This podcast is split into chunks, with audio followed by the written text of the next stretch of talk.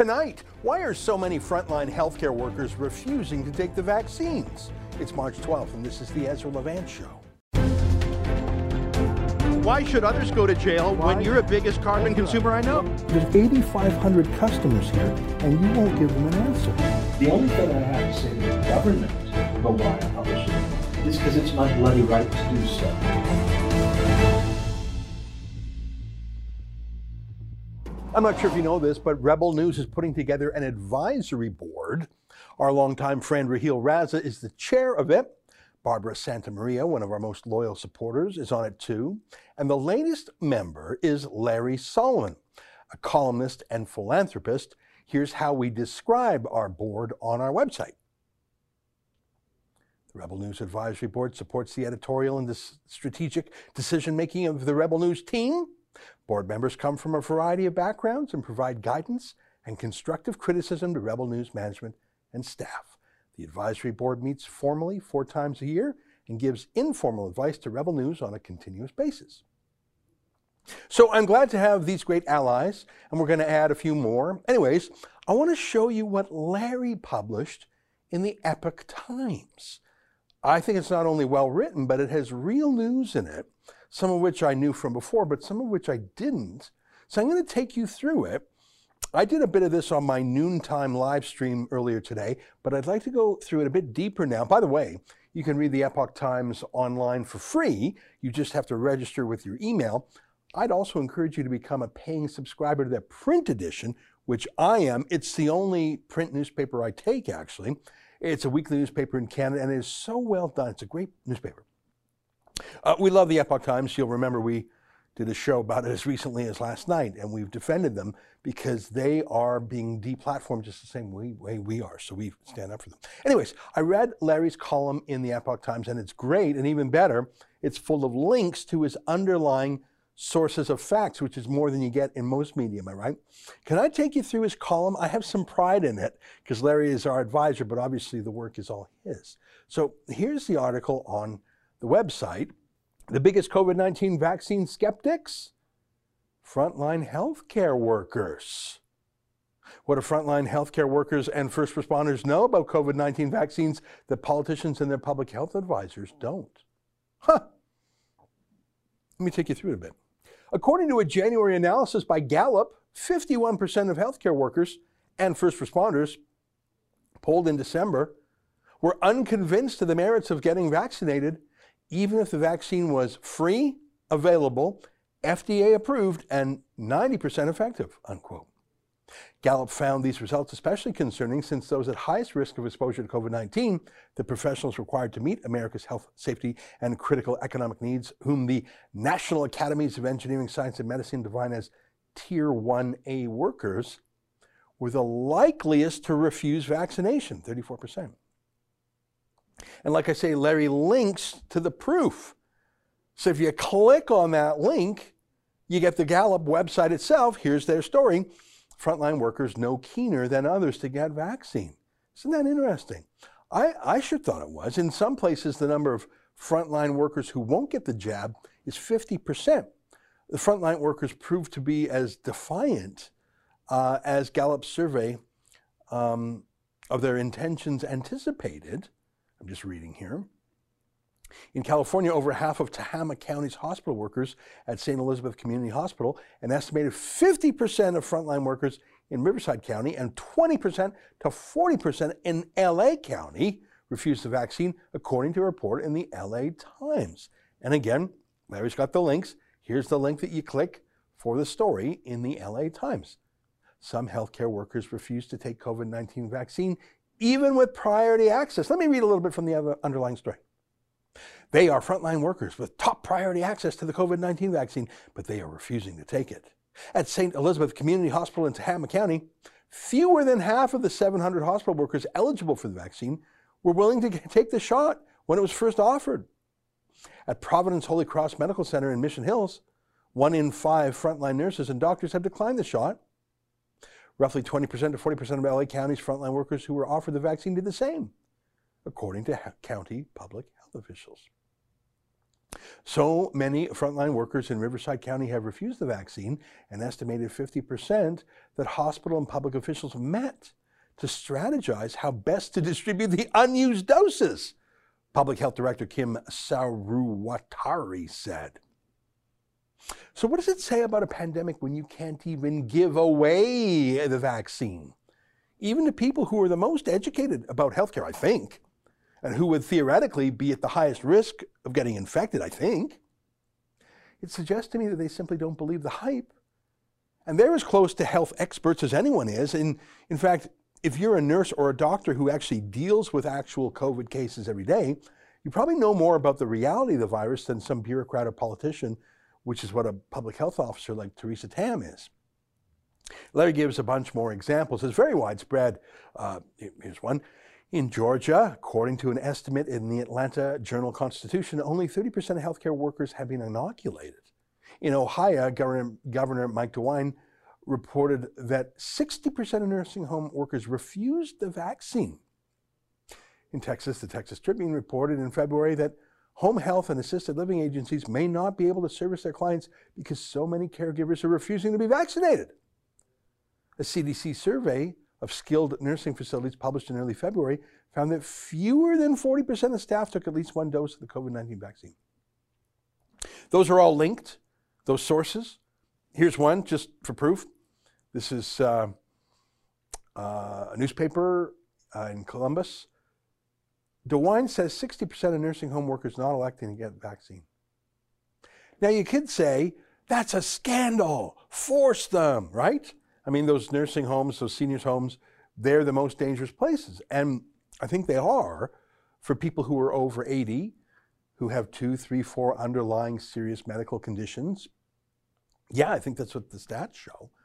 But what about for young, healthy staff? It's not dangerous at all, really. And if you say that nursing staff should get the jab to protect their patients, I hear you. That seems to make common sense to me. But public health experts don't actually agree with that because they say you can still carry the virus even if you yourself are inoculated against it. So, so what's the point of getting the jab if if you're still carrying it and putting like I just don't understand the logic. Larry gives more examples from around the world. I won't read through it all, but let me show you this news that's as fresh as yesterday. Uh, headline Denmark, Norway, Iceland temporarily suspend use of AstraZeneca vaccine. So, this is a Reuters story published in Canada by Global News and others. Health authorities in Denmark, Norway, and Iceland on Thursday suspended the use of AstraZeneca's COVID 19 vaccine following reports of the formation of blood clots in some people who had been vaccinated. Austria earlier stopped using a batch of AstraZeneca shots while investigating a death from coagulation disorders and an illness from a pulmonary embolism. Still, the European Medicine Regulator, EMA, said the vaccine's benefits outweighed its risks and could continue to be administered. Really? If you're 25 years old and healthy, what's the risk to you from the actual virus? It is close to zero. But what's the risk of blood clots and pulmonary embolisms and all those things from the vaccine? A vaccine rushed to market that hasn't been tested in the normal way, hasn't been tested yet on, on many groups, from young children to pregnant mums. If you're a pregnant woman who was working as a nurse, would you really take the vaccine? Let me quote some more. The problem with spontaneous reports of suspected adverse reactions to a vaccine are the enormous difficulty of distinguishing a causal effect from a coincidence.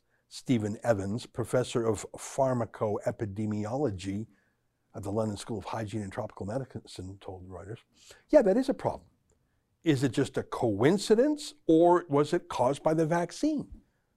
That's, a great question to ask.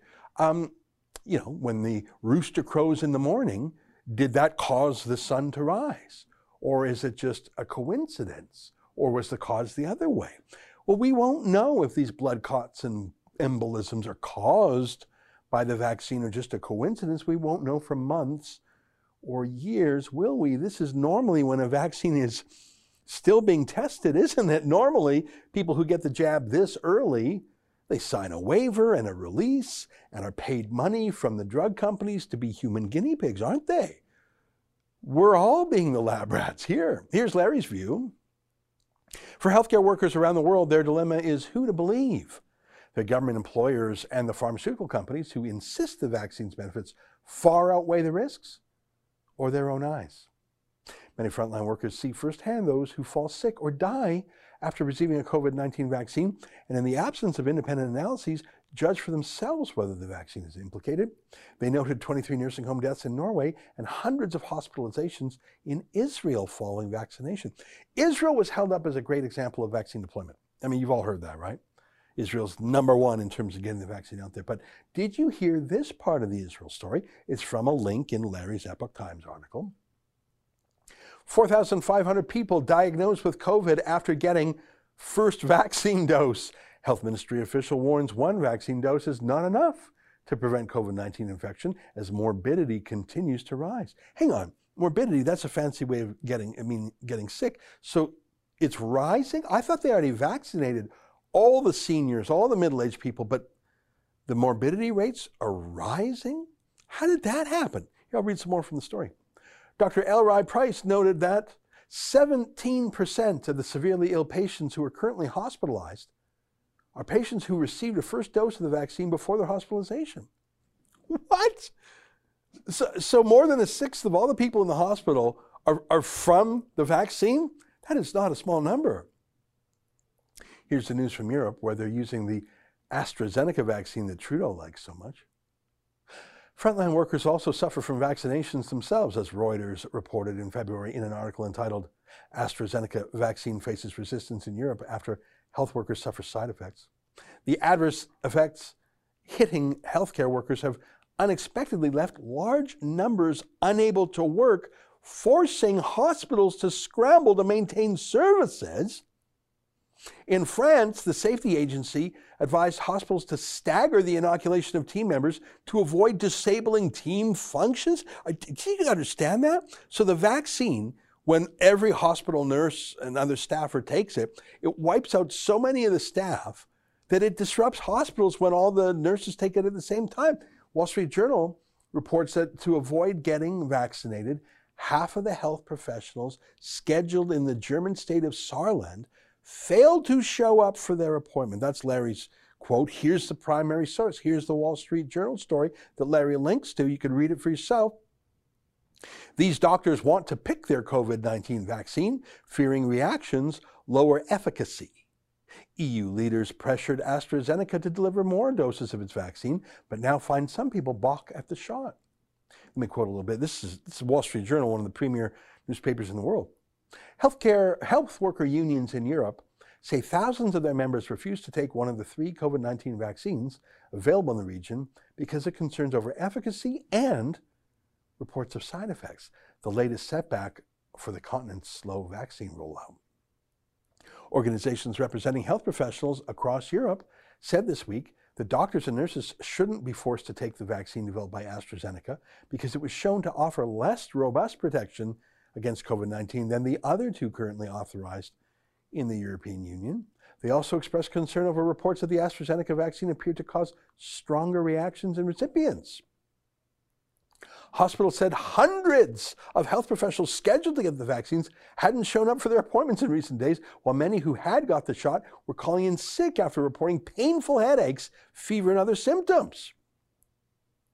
Hey, are you hearing about any of this on the CBC or, or, or the mainstream media? Thing is, every source that Larry has here, everything I've just read to you, is from the mainstream media itself. Wall Street Journal, huge, reputable. Reuters, other news agencies. Reuters is one of the largest news agencies in the world, one of the oldest. These are not partisan or right wing or dissident news sources here. It's not kooky reporters. This is, this is real news. So, why aren't we hearing about it in the Canadian mainstream media? Why isn't the CBC talking about this? Well, actually, the scariest part of Larry's column isn't the health stats, it's the propaganda plan. Look at this.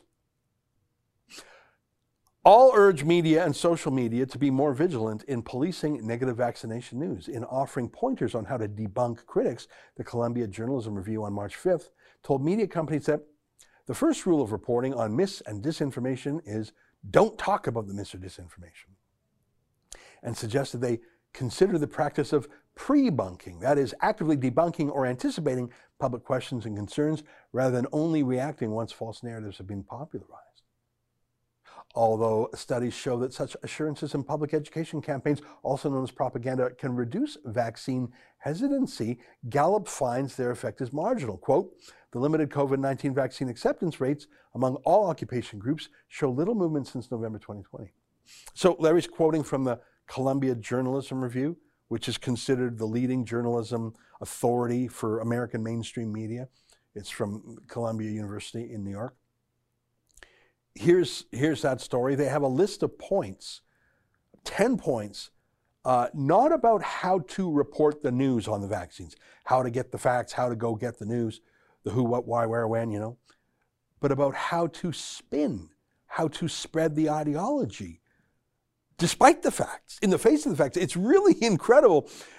These are 10 tips for how to spin the public, not 10 tips for how to report the news. I'll just read a few of them that I, that I just picked out. It's critical to address the unfounded public concern that the speedy development of COVID vaccines means they're not safe. You, so you've just assumed they're safe and you've assumed that there's no well founded public concern. You've just assumed that. Varying vaccine effectiveness data is causing mistrust. Um, if that's true, how is that unfair? How is that a problem? Why must you debunk that? overemphasizing the rare instances of adverse reaction undermines trust. Well, is your job to prop up trust in the establishment or to get to the truth? And are you saying that these adverse reactions are minimal? Here's another. Vaccine hesitancy is normal and natural. Well, then why are you fighting against it? Why are you trying to change it? don't accidentally undersell the vaccine's effectiveness.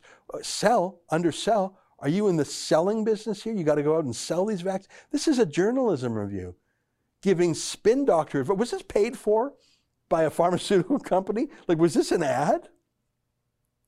That's the kind of thing political parties tell candidates. It's like PR school. That's what corporate PR executives tell CEOs. Isn't the rule for actual reporters just, you know, follow the facts wherever they lead. Well, apparently not during a pandemic, not when there's this much money to be made, not when there's this much power to be had. Great article by Larry. And I'm completely unsurprised that the only newspaper in Canada that would publish it is the Epoch Times. Stay with us for more.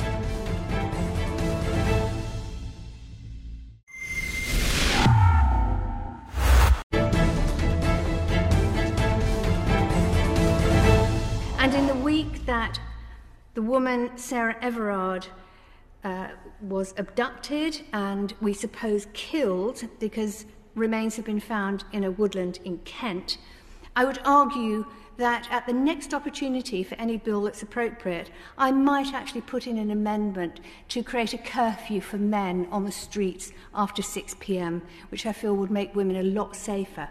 And discrimination of all kinds would be lessened.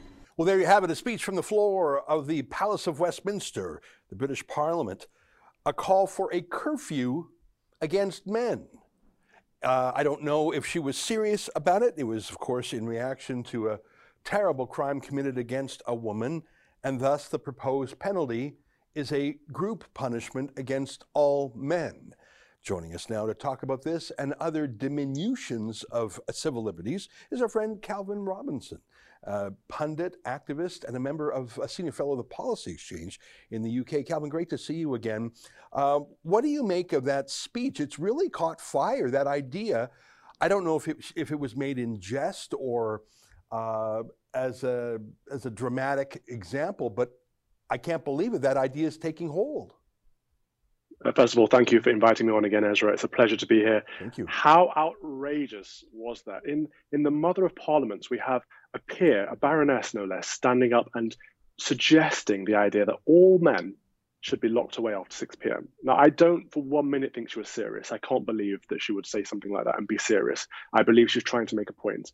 But the fact that she could stand in our Houses of Parliament and make that suggestion just shows how far we've come because no one challenged her, no one laughed, no one booed her. No one called her out. It just, you know, it just became another lord saying another thing. And that is because we've just spent the past year locked away in our homes. It's become second nature now. You know, no one had heard of locking down a Western society, in fact, any society, until China did it.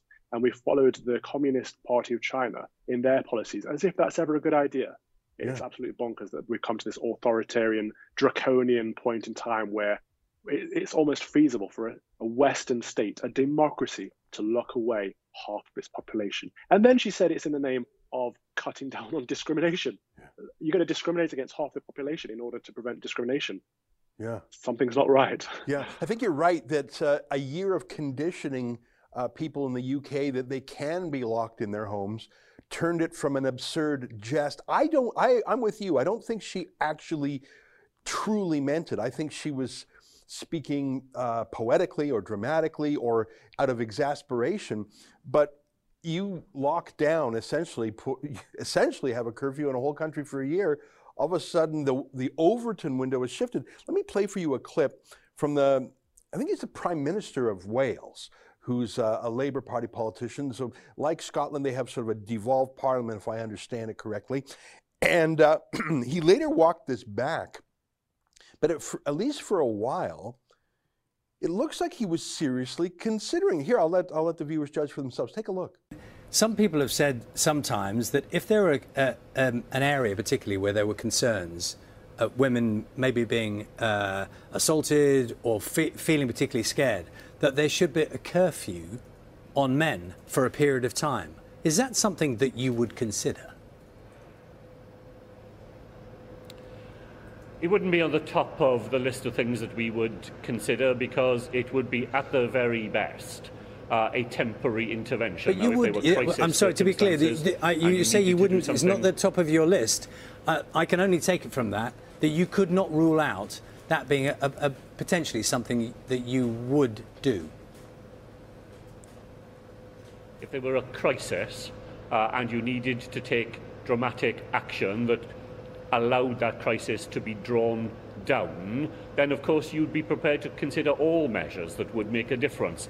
But the, the sort of measure, the, the curfew measure that you've described, it could only ever be a temporary answer and therefore it's not at the top of our list. There are other things that we can do and should do, and we'll work hard with our third sector organisations or local authorities in Wales. As I say, people need to be safe and to feel safe. There you have it. Uh, the uh, First Minister of Wales saying he would, in fact, consider it if it was a crisis.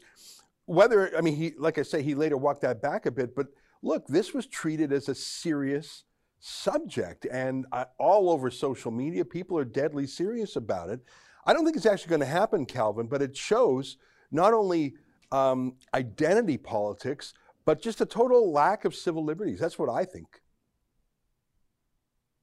Wales has been the worst, or one of the worst. The, the, whole United Kingdom has been terrible in this, actually. But Wales in particular, because when we closed our shops for lockdowns, Wales went a step further. And the essential shops that we allowed to remain open, such as supermarkets, they had non essential items barred off. So you go in there and buy fruit. You couldn't buy pen and paper, for example. They went to the minutia level of controlling people's lives. And I think that's very terrifying that when a government is so happy and so uh, comfortable doing that, uh, it's very worrying for me. And in Scotland, they've taken measures too far as well. This is why devolution does not work. The United Kingdom is one kingdom, one country, uh, one nation, and we should be ruled from Westminster. We shouldn't have all these devolved parliaments making absolutely silly decisions on their own. Hmm. Well, let me ask you this. Uh, I understand the First Minister of Wales is a Labour um, politician. I understand the, the, the peer, the, the, member of the House of Lords, I, I, think she's also Labour. Correct me if I'm wrong there. The conser- she was Green. Pardon me? She's a Green Party. Green Party. Thank yeah. you for the correction. So these are parties of the left. Has the Conservative Party, has the party of Boris Johnson, have they pushed back on this? I mean, even just in a dismissive manner, has anyone said this is nuts? Not as far as I've seen yet. And that's, again, concerning we're, in England, we obviously have a Conservative government uh, with an 80 strong majority, so they can push through whatever re- regulations and legislation they like. But we haven't seen much anti uh, lockdown sentiment coming from our party, uh, coming from the right. We've seen a lot of you know, all of these measures have been brought in by the Conservative government, actually, and the left have been saying, we want more, we want to push further. So there's no opposition. There is no party out there saying, actually, stop. We mm-hmm. don't want to our citizens to be locked down, or uh, subjects of the United Kingdom to be locked away and their liberties taken away. Where is that coming from? Which is why it's good to see small parties popping up, like Reclaim and like Reform and like the SDP, uh, to say to the to the larger parties, you know what, you need to stand up for the people of this country that uh, deserve the right to earn a livelihood, deserve a right to have meaning in their lives, and deserve a right to decide who they welcome into their own homes because an Englishman's home is his castle. That's what this nation was founded on the principle of freedom of association and freedom of expression. And they're all being washed away hmm. uh, by what should be a centre right government. Hmm. I want to shift to another one of the countries in the UK, um, Scotland, which has uh, an SNP government, which I understand is, is really a party of the left.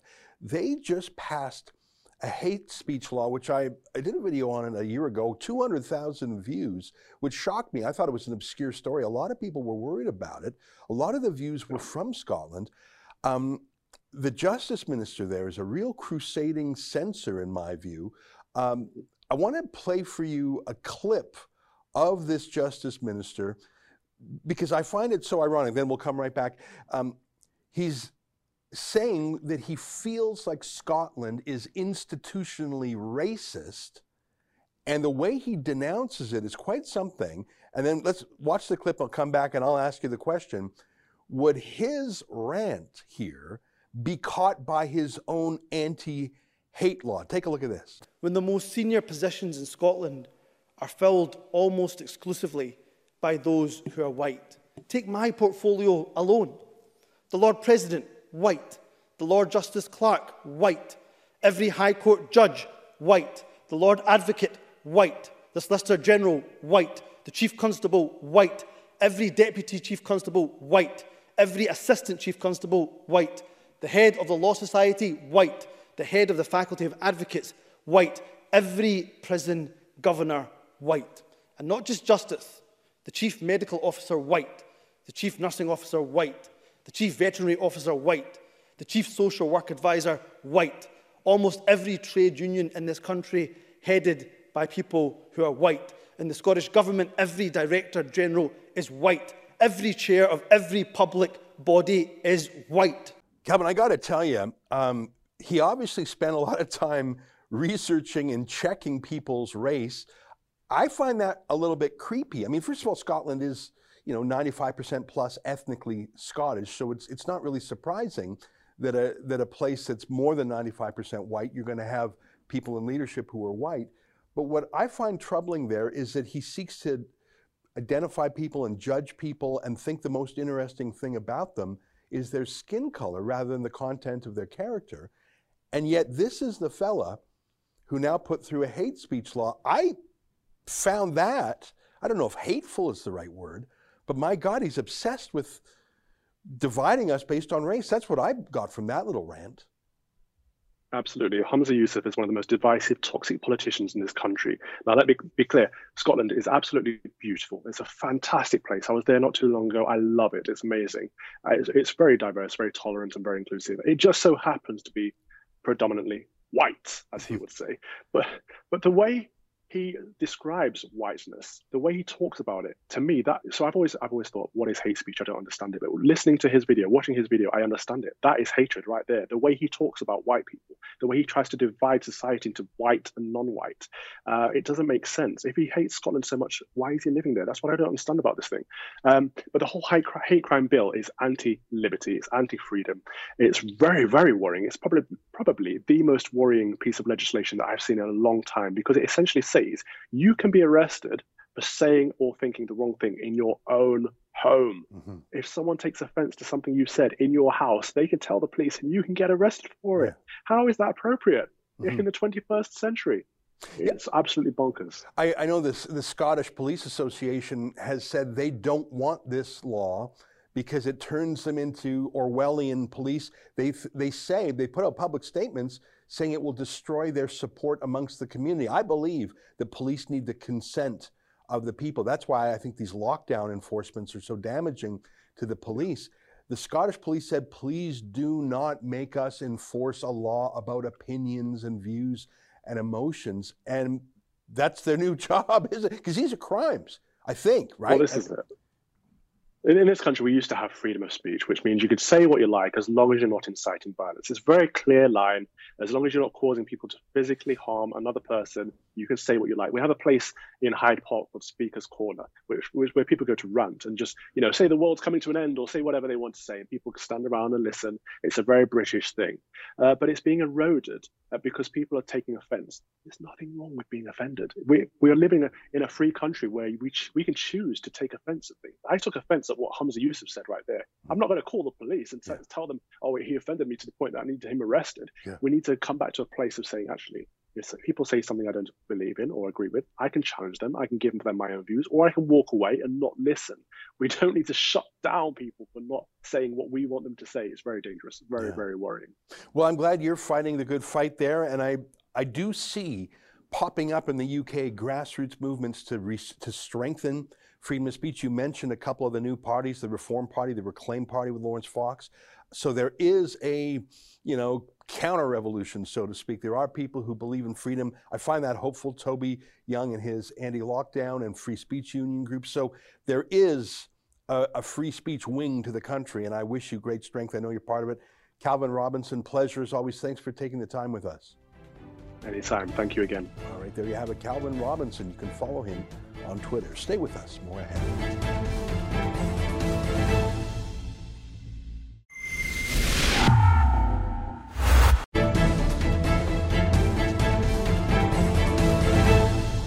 Welcome back on my show last night. Tom writes O'Toole has convinced me not to support the Conservative Party in any way anymore. What's the use of liberal light? Yeah, I you know I think there's two things at play. I think first of all, this Alain Rayes or whatever his name is, I you know, I've never seen him fight for freedom or for free speech. I think he's his job is to sort of telegraph to the media that oh yeah, however much you hate conservatives, we at the Conservative Party hate them more. So don't blame us. I think his his full time job is to appease the wokesters, the cancel critics, the media. Um, so, so it's worse than nothing. Just staying silent would be bad enough in the era of censorship. But I actually think that O'Toole and the rest of his MPs, they think they have to be more pure than the Puritans. They have to be the last, you know, you know, like in the old Soviet Union, where someone would see who stopped applauding Stalin. They would make a note: who stopped applauding first. Um, it was a test of your loyalty. It would be bad enough for the conservatives to be silent, but they want to be the ones who are applauding right to the end just to show how politically correct they are. It's, it's really gross. Jay writes Epoch Times is one of the best news sources. It has been accurate, non biased, and gives a world overview, not just North American news. I agree, and that's I do my whole monologue on Larry's column today. Bill writes Ezra and the Rebel continue to spiral down to the National Telegraph level of journalism. I will mention only the first sentence. I don't really know what Erin O'Toole stands for. He claims he's against the carbon tax, but he says he's for net zero emissions. Levant obviously has no idea what he's talking about.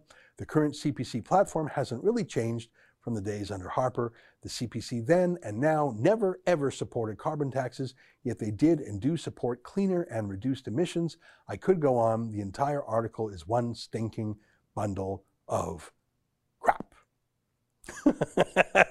But how do you really feel? Come on, don't be shy, don't hold back. Listen, first of all, thanks for writing. I really appreciate it, actually. Um, I don't think that Erin O'Toole has the courage to actually say, I am for a carbon tax. I don't think he will say those words because I, think he knows that would be drilling a huge hole in the bottom of his canoe. Uh, but I think what Erin O'Toole will say is, I'm for other things that are tantamount to a carbon tax. I'm for a cap and trade. I'm for uh, a, a, hard cap on emissions. I'm for phasing out this and that. And I, I, I think you cannot get to the UN global warming goals without crushing the oil and gas industry. Carbon tax is just the most obvious way that the liberals went for. I wish you were right. I wish that Erin O'Toole stood for something. And frankly, I don't think your letter convinces me otherwise saying that Stephen Harper gave lip service to global warming, I think there's some truth to it. There's some truth to it. But I think that uh, that is not a rebuttal to my charge that Erin O'Toole stands for nothing other than cancel culture. That's the show for today. Until Monday, on behalf of all of us here at Rebel World Headquarters, to you at home, good night. Keep fighting for freedom.